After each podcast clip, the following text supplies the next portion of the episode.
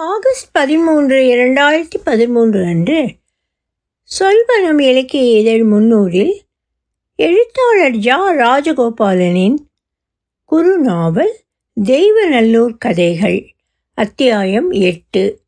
ஒளிவடிவம் Saraswathi Thyagarajan Boston. வரலாறை முதலில் பார்ப்போம். எங்கள் பள்ளியின் முழு பெயர் ஊராட்சி ஒன்றிய நேரு நடுநிலைப் பள்ளி. தேவநல்லூர் ஊராட்சி ஒன்றியத்தின் மூலம் நடத்தப்படும் பள்ளி மூன்றாம் வகுப்பு முதல் எட்டாம் வகுப்பு வரை உள்ள பள்ளி. ஆசிரியர்களுக்கான சம்பளம். மாநில அரசால் வழங்கப்படுவதால் அவர்கள் அரசு ஊழியர்கள். அதே நேரம் பள்ளி ஒன்றியத்துக்கு சொந்தமானது என்பதால் ஒன்றிய தலைவராக வருபவர்கள் பள்ளியின் கௌரவ தலைவர்கள் மற்றும் நிர்வாக மேலாளர்களாக இருப்பார்கள். மழைக்காலத்தில் மட்டுமே தோன்றும் அபூர்வ நாய்க்குடை காளான் போல ஆண்டுக்கு ஒருமுறை பள்ளி ஆண்டு விழாவில் மட்டுமே நாங்கள் காணக்கூடியவர்களாக இவர்கள் இருந்து வந்த காலத்தில் தேவநல்லூரில் ஏற்பட்ட அரசியல் குழப்பம் எங்கள் வீட்டு பாட நோட்டுகளை பாதித்துவிட்டது காலம் காலமாக காங்கிரஸ் வசம்தான் தேவநல்லூர் ஒன்றியம் இருந்து வந்தது. பரமேஸ்வர பிள்ளையும் மயிலம் பிள்ளையும் பதவிகள் தெற்கு வடக்கு ரத வீதிகளை தாண்டி போய்விடாமல் பார்த்து கொண்டனர். ஆனால் நாங்கள் ஆறாம் வகுப்பு படிக்கையில் வந்த உள்ளாட்சி தேர்தலின் போது காங்கிரஸும் அதிமுக கம்யூனிஸ்ட் மார்க்சிஸ்ட் மூவரும் சமபலத்துடன் எண்ணிக்கை அமையும்படி தேர்தல் முடிவுகள் வந்துவிட்டன. இரு சுயேட்சைகள் வெற்றி பெற்றனர். ஒவ்வொரு கட்சியிலும் குறிப்பிட்ட சாதியினரே அதிகம் என்பதால் இன்னொரு கட்சிக்கு அதாவது இன்னொரு சாதிக்கு தலைவர் துணைத் தலைவர் பதவிகளை விட்டு கொடுப்பதில் இழுபறி ஆனது. ஆகவே கஸ்பா நாயகம் பிள்ளை பரம்பரை ஜமீன்தார் மனமுடையார் துரை பரணி அப்பா ஆகிய பெரிய மனிதர்கள் முன்னிலையில் நடந்த பேச்சுவார்த்தையில் எவர் பக்கமும் சாராமல் நின்று சுயேட்சையாக வெற்றி பெற்ற அக்ரகாலத்தின் சாமா கணேசன் ஐயர் ஒன்றிய தலைவராக ஏற்றுக்கொள்ளப்பட்டார் குண்டி கழுவ குளத்துக்கு போனவனுக்கு குடம் நிறைய தங்கம் கிடைச்ச கதையா? ஐயருக்கு தாசில் பண்ண அதிர்ஷ்டம் பார்த்தீங்களா கோழிக்கொடலு பாளையங்குட்டை ஆட்சியிலும் பன்னிரண்டு படி அரிசி புடைக்கையில் நான்காவது படியின் இரண்டாவது தவணை அரிசியை சொழகில் இட்டதும் ஆறாவது புடைப்பின் போது சொன்னது. தகவலின் உண்மைத்தன்மையை நிரூபிக்க வேண்டிய மேலே கூறிய அரிசி புடைப்பு விவரம் இங்கு பகிரப்படுகிறது. இப்படி வரலாறால் பதவி பெற்ற சாமாவையர் மகனான கணேசையர் துணைத் தலைவரான செருப்பு கடை இப்ராஹிம் பாயோடு ஒன்றிய பள்ளிகளில் ஆச்சரிய ஆய்வு மேற்கொண்டார். அவர் அவ்வாறாக எங்கள் வகுப்புக்கு வருகையில் வரலாற்று பாடம் நடத்தி கொண்டிருந்தார். முத்துசாமி சார் ஐயரும் பாயும் திருவிக்கிரம வாமன கோலத்தில் முறையே திகழ்பவர்கள். பன்னிரண்டு மணிக்கு கொட்டாவி விட்டால் கணபதி சார் திட்டுவார். எல மூதேவி பீழை கண்ணு முழிச்சு பார்க்குற உச்சி வேளையில் வாயை புழக்காத. உள்ளே ஏறிடுவா அந்தாக்கில் ஐயர் மாணவர்களின் கற்றல் திறனை பரிசோதித்த நேரம் பீழை கண் திறந்த நேரமே தான் டே திலகரோட முழு பேரையும் சொல்லுடே பார்ப்போம் அவர் விரல் நீட்டி கேட்டது டொம்பிளி செல்வத்திடம். சார் லோமான் பாங்கரல் திகழ். கணேசையர் கண்கள் பிதுங்க பாயை பார்த்தார். பாய் உதவிக்கு வந்தாள். சார்வாள் என்ன பாடம் நடத்தியப்போ முதல் இந்திய சுதந்திர போர் பாய் சார். பாய் சார் மகிழ்ந்தாள் டே தலைவர்கள் பேரை கேட்டா வெளிநாட்டுக்காரன் வெள்ளக்காரன் பேரெல்லாம் சொல்லுத? முதல் இந்திய சுதந்திர போராட்டத்தை வெள்ளக்காரங்கிட்ட என்னனுடைய சொன்னால் டொம்பிளி பேச தயங்கி நின்ற வரலாறு எங்கும் கிடைக்காது. பாய் சார் மயக்கமடையும் விதத்தில் டொம்பிளி சொன்னான் சிப்பமூதினி.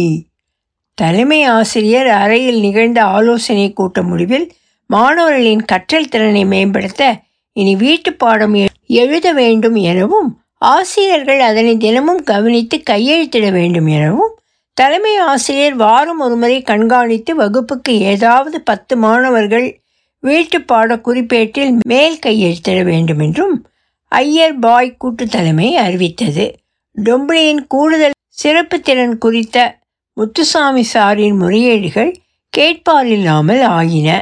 கூடவே அடுத்த ஒன்றிய குழு கூட்டத்தின் தீர்மானங்களில் ஒன்றாக இதனை நிறைவேற்றப் போவதாகவும் தலைமை குழு எச்சரிக்கை விடுத்தது. அவ்வாறே நிகழ்ந்து அதன் தீர்மான நகல் ஒன்றியத்தின் அனைத்து பள்ளிகளுக்கும் அனுப்பப்பட்டு தாண்ட முடியா விதியாக மாறியது. பிற ஆசிரியர்கள் வீட்டுப்பாட நோட்டுகளில் கையெழுத்திடுகையில் அப்பக்கமே போகாமல் டொம்ப்ளி ஓடி மறையும் செயலின் பின்னணியும் இங்கே விளக்கப்பட்டது. இதில் வீட்டுப்பாட குறிப்பேடுகளை ஆசிரியர்கள் திருத்தும் பணியில் மாணவ அணியினர் பங்கு இப்படியானதாக இருந்து வந்தது. மாணவர்களிடம் வீட்டுப்பாட குறிப்பேடுகளை திரட்டுதல் பாடங்களின் அடிப்படையில் பிரித்து அந்தந்த ஆசிரியர்களின் ஆசிரியர் அறை மேசைகளுக்கு எடுத்துச் சென்று அடுக்குதல் அவர் திருத்துவதற்கு ஏதுவாக அருகிருந்து இழப்பாகம் எழுந்தருளி ஒவ்வொரு குறிப்பேட்டிலும் பாடங்கள் எழுதப்பட்ட பக்கத்தை சரியாக திருப்பித் தருதல் முடிந்ததும் குறிப்பேடுகளை மாணவரிடம் மீண்டும் கொண்டு வந்து சேர்த்தல். இதில் ஊழல் நடைபெறும் விதம் முந்தைய நாள் வீட்டுப்பாடம் எழுதாத போதும் இன்றைய வீட்டுப்பாடத்தை எழுதிய பக்கத்தை மட்டும் ஆசிரியரிடம் கையெழுத்து வாங்கி மடித்து அடு அடுக்கி விடுதல். நட்பு கருதியும் உணவு பண்ட பலன்கள் கருதியும் இந்த ஊழல் நடைபெறும். இதில் அதிகார துஷ்பிரயோகம் என்பது வேண்டுமென்றே நமக்கு வேண்டப்படாத விரோதியின் வீட்டுப்பாட குறிப்பேட்டை ஆசிரியரிடம் கொடுக்காமல் மறைத்து மறுநாள் முந்தைய வீட்டு பாடத்திற்கு கையெழுத்து பெறாமல் இருப்பதை சுட்டி அன்னார் முன்பே எழுதாமல் விட்டு இப்போது எழுதி கொண்டு வந்து விட்டதாக ஆசிரியரிடம் கூறி தண்டனை பெற்று தருவது. ஊழலுக்கு வழிவகுத்தால் அதிகார துஷ்பிரயோகம் இவ்வாறுதான் பாதிக்கும். என்பதை தெண்டில் கோஷ்டி மூலம் அன்றே உணர்ந்தவர்களானோம் நாங்கள். குறிப்பாக முட்டராமர் ஈத்த குச்சி டொம்ப்ளி ஆகியோர்தான் அடிக்கடி அதிகார துஷ்பிரயோகத்தால் பாதிக்கப்பட்டனர். இந்த இடத்தில்தான் சங்கீதாவை தன் கோஷ்டிக்குள் இணைக்க வேண்டி தெண்டில் செய்த காரியம் உப்பு கண்டத்தால் வெளிப்படுத்தப்பட்டது. பெண்கள் கோஷ்டியில் உள்ள ஒரே அணியான ஜான்சி ராணி அணியை பிரித்து சங்கீதா தலைமையில் தனக்கு சாதகமான அணியை நிறுவ தெண்டில் மேற்கொண்ட முயற்சிகளில் இது முக்கியமானது. ஏனென்றால் ஜான்சிராணி அணி இன்னும் ஆசிய ஜோதி அணியினருக்கே மானசீக ஆதரவு அளித்து வந்தது அனைவருக்கும் தெரிந்ததே. சங்கீதா அடிக்கடி வீட்டு பாடம் எழுதி வராத நாட்களில் தெண்டிலாரால் சலுகை காட்டப்பட்டு அதாவது ஆசிரியரிடம் மறைத்து குறிப்பேடுகளில் கையெழுத்திட்டதும் ஆசிரியர்கள் கையெழுத்திட்ட வழி தீர பிரம்பை ஆசையுடன் வருடியபடியே வழக்கமாக கேட்கும் யார் யாரெல்லாம்லே வீட்டு பாட நோட்டு வைக்கல இன்னைக்கு என்ற கேள்விக்கு பட்டியலிட்டு பதிலளிக்கும் போது சங்கீதா பெயர் பட்டியலில் இல்லாமல் ஆனது. அதற்கு மாறாக மறுநாள் முந்தைய பாடத்தில் கையெழுத்து முதல் முறை பெறப்பட்டு மறுபடி இன்றைய பாடத்திற்காக இரண்டாம் முறை குறிப்பேடு உள்நுழைக்கப்பட்டு மறுபடி கையொப்பம் பெறப்பட்டு ஊழல் விஞ்ஞான முறைப்படி தடயங்கள் இல்லாதவாறு நிகழ்த்தப்பட்டது. கிடா தகவலை சொன்னதும் சிவாஜி பரபரப்படைந்தார். உடனே சென்று கணபதி சாரிடம் சொல்ல வேண்டுமென பரபரப்பானார். ஆனால் பிரேம் யோசனையில் ஆழ்ந்தார். மதியம் அவசர செயற்குழு கூட்டம் நடைபெற வேண்டுமென உத்தரவிட்டார். சிவாஜி தன்னை கட்டுப்படுத்தி கொள்ள மிகவும் சிரமப்பட்டார். நான் வழக்கம் போல அமைதி காத்து நடுநிலை காத்தேன். மதியம் மு. மாரியப்பன் குரல் வழக்கத்துக்கு மாறாக ஓங்கி உரைத்தது பிரேமு நீ எல்லாம் தெரிஞ்சவனோல என்னத்துக்குல அவனோட சார்ட்ட மாட்டி விட மாட்டேங்க. பிரேம் மூமாவை ஆடையிலிருந்து உதறிய பாச்சாவை பார்க்கும் பார்வையால் பதினைந்து நொடிகள் நோக்கினார் மூமா சொல்லடங்கி கண்கள் சிவக்க நிற்க சிவாஜி இம்முறை நடுநிலை பாத்திரம் வகித்தார். சரிடே முனா கிடந்து சலம்பாதடே. எதுக்குன்னு கேட்கத்தானே இப்போ வந்திருக்கோம்?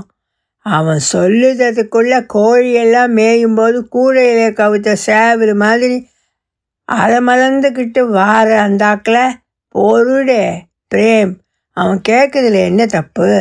ஏன் சார்ட்ட சொல்ல வேண்டாங்க? பிரேம் பள்ளி சென்று திரும்பும் மகனை காணும் இளம் தாயின் பார்வை ஒன்றை சிவாஜி மேல் நொடியில் வீசி மறுபடி இறுகி சரி இப்போ போய் சார்கிட்ட சொல்கிறோம்னு வச்சுக்கோ. சார் என்ன கேட்பார் மூமா மற்றும் அனைவர் முகங்களும் மீன்பாடை கண்ட பூனைகளின் முகத்தை ஒத்தன. சிவாஜி தான் முதலில் முக ஒளி மீளப் பெற்றார். ஆமாடே இது பாயிண்ட்லா மூமா மீண்டும் குழப்பமடைந்து ஏலே சிவாஜி என்னாலே பாயிண்ட் இப்ப சிவாஜி தன் ஆட்சியின் பேர வடிவாக உருமாறி விளக்கினார். ஏ கூவா மூனா அவன் நோட்டில் எல்லா நாளும் கையெழுத்து சார்பாள்களும் டீச்சர்மாரும் போட்டிருப்பாங்க. அது கள்ள கையெழுத்துன்னு அவங்கள்ட்டே சொன்னால் அவங்களும் தப்பு செஞ்ச மாதிரி ஆயிரும்ல? அதனால் நம்ம சொன்னோம்னா உனக்கு எப்படில அது தெரியும்னு கேட்பாங்க தெண்டில் செய்ததை சினிமா பிடிச்சால காட்ட முடியும்? மூமா அயர்த்து போனார் சேமியாமணி யக்கா பாட்ஷா முன்வைத்த அபத்த யோசனைகள் பிரேமின் பாச்சா பார்வையால் நிராகரிக்கப்பட்டன. பிரேம் மதிய இடைவேளைக்கு பிறகு ஒரு யோசனையோடு சந்திக்கலாம் என்று சொல்ல அவசர கூட்டம் நிதானமாக கலைந்தது. பல கருத்துக்களும் யுக்திகளும் கூட்டம் முடிந்த பின்னும் அரசப்பட்டன. ஏல மூமா அவன் நோட்டை பிடுங்கி வச்சிட்டா என்னலே? எக்கா எதுக்கு? பிடுங்கிட்டான்னு தெண்டில் சாட்டை மாட்டி விட்டு அடி வாங்குததுக்கா? மூமா தெரியாம நை ருசா விட்டுறவா? தெரியாம நைஸாக உருவிரட்டுமா? டொம்பிளி. மதிய இடைவேளையில் சத்துணவு வரிசையில் நிற்க பொறுமையே இல்லாமல் ஈத்த குச்சி டொம்பிளி இருவரும் முண்டியெடுத்து பாலகனி டீச்சரின் மோதிரமணியா வளைக்கையால் குட்டுப்பட்டனர். பிரேம் அவர் வழக்கமாக எடுத்து வரும் மூன்றடுக்கு கேரியரை சாம்பார் சாதம் தயிர் சாதம் பொரியல் கூட்டு பிரித்து வைத்துக்கொண்டு வழக்கமாக நாங்கள் அமர்ந்து உண்ணும் வாகை மரத்தின் அடியில் வழக்கமாக நாங்கள் சத்துணவு வாங்கி வரும் வரை வழக்கமாக காத்திருப்பது போல அன்று காத்திருக்கவில்லை. வழக்கமான மதியமில்லை என்பதை உணர்த்தவே வழக்கங்கள் பல கையாளப்பட்டன என அறிக. பிரேமின் கேரியர் மட்டும் பிரிக்கப்படாமல் அங்கே காத்திருந்தது. அவர் இன்னும் உண்ணாமல் கடமையில் ஈடுபட்டு வேறெங்கோ சென்றிருப்பதையும் விரைவில் திரும்பி விடுவார் என்பதையும் உணர்த்தியது. எங்கள் குழும வழக்கப்படி அனைவரும் வந்ததுமே உணவு உண்ணப்பட வேண்டும் என்பதால் நாங்கள் பிரேமுக்காக காத்திருந்தோம். பிரேம் திரும்பி வருகையில் அவர் முகம் அரியர்ஸ் அறிவிப்பினை கண்ட அரசு ஊழியர் சங்க நிர்வாகியின் முகத்தை ஒத்திருந்தது கண்டு நாங்கள் இனி யோசிக்க வேண்டியதில்லை என்ற ஆசுவாசம் பற்றி பெருமூச்சு விட்டு எங்கள் முகத்தையும் மலர்த்தினோம் சிவாஜி தான் வந்தவுடனே கேட்டார் காயா பழமா? புன்சிரிப்பை சிந்திய மறுநொடியே அதற்கான பிராயச்சித்தமான கடுகடுப்பை முகம் பூசிக்கொண்டு பிரேம் விவரங்களை எடுத்துரைத்தார். விவரம் என்னவெனில் வெள்ளி மாலை பள்ளி விட்டதுமே சங்கீதா வீட்டினருடன் கிளம்பி நாகர்கோவில் செல்கிறார். அங்குள்ள ஆட்சி வீட்டில் சனி ஞாயிறு இருந்து கொண்டாடிவிட்டு திங்கள் அதிகாலை கிளம்பி தெய்வநல்லூர் வந்து சேர்ந்து உடனே பள்ளிக்கு வந்து விடுவதால் திங்களன்று ஒப்படைக்கப்பட்ட வேண்டிய வீட்டு பாடங்களை எடுத்துச் சென்று எழுத பெரிதும் சிரமப்பட்டிருக்கிறார் ஒரு திங்களன்று வீட்டு பாடம் எழுதவில்லை என வீட்டு பாட நோட்டை வாங்க வந்த தெண்டிலிடம் சொல்ல தெண்டிலார் காரணம் எனவ தன் நாகர்கோவில் பயணத்தை சொல்லியிருக்கிறார். தெண்டிலார் உரிமையின் கண்ட கொக்கிதனை உணர்ந்து ஒரு யோசனையை சங்கீதாவுக்கு சொல்லியிருக்கிறார். அதாவது திங்களன்று வந்து வீட்டு பாடத்தை எழுதிவிட்டு மறுநாள் செவ்வாயன்று அன்றைய பாடத்தோடு சேர்த்து கொடுத்து விட்டால் தான் இரு தினங்களுக்கும் சேர்த்து கையொப்பம் வாங்கிவிடுவதாக முன்வைத்த நிபந்தனை உதவியை ஏற்றுக்கொண்டிருக்கிறார். ஆனால் பதிலுதவியாக டாக்டர் முத்துலட்சுமி ரெட்டி அணியை சங்கீதா துவக்கி அதனை அறிஞர் அண்ணா அணியின் துணை அணியாக நடத்த வேண்டும். அதன்படியே சில வாரங்களாக வீட்டுப்பாட ஊழல் நடைபெற்று வருகிறது. இவ்வளவு தகவல்களையும் நாங்கள் வரிசையில் நின்று சத்துணவு வாங்கி வருவதற்குள் எப்படி பிரேம் இவ்வளவு துல்லியமாக தகவல் சேகரித்தார் என எனக்கு புரியவில்லை. நாங்களே எதிர்பாராத விதத்தில் மெஜுரா ஜெயலட்சுமியை எங்கள் யாருக்கும் தெரியாமல் பெண்களுக்குள் உளவறிய நியமித்தது பிறகுதான் எங்களுக்கே தெரிந்தது. தகவல்கள் உறுதிப்படுத்தப்பட்டு விட்டதால் அந்த திங்கட்கிழமை சம்பவத்திற்கான நாளாக குறிக்கப்பட்டது. வழக்கம் போல் பிரேம் சிவாஜி நான் மூவரும் திட்டம் தீட்டினோம். நோம் என்பது கௌரவம் கருதி சொல்வது பிரேமும் சிவாஜியும் பேசுவதை கேட்டுக்கொண்டிருப்பதும் அவ்வப்போது முந்தைய தகவல்களை உறுதிப்படுத்திக் கொள்வதுமான கொள்ளவுமான பாத்திரமே என்னுடையது. திங்கள் காலை வரை ரகசியம் காக்க வேண்டி குழும உறுப்பினர்களுக்கு ரகசிய காப்பு பிரமாணத்தை நாங்கள் மீள ஒருமுறை நாங்கள் மீள ஒருமுறை நினைவுபடுத்தினோம். தெய்வநல்லூர் கதைகள் தொடரும். ஒலிவடிவம் சரஸ்வதி தியாகராஜன் பாஸ்டன்.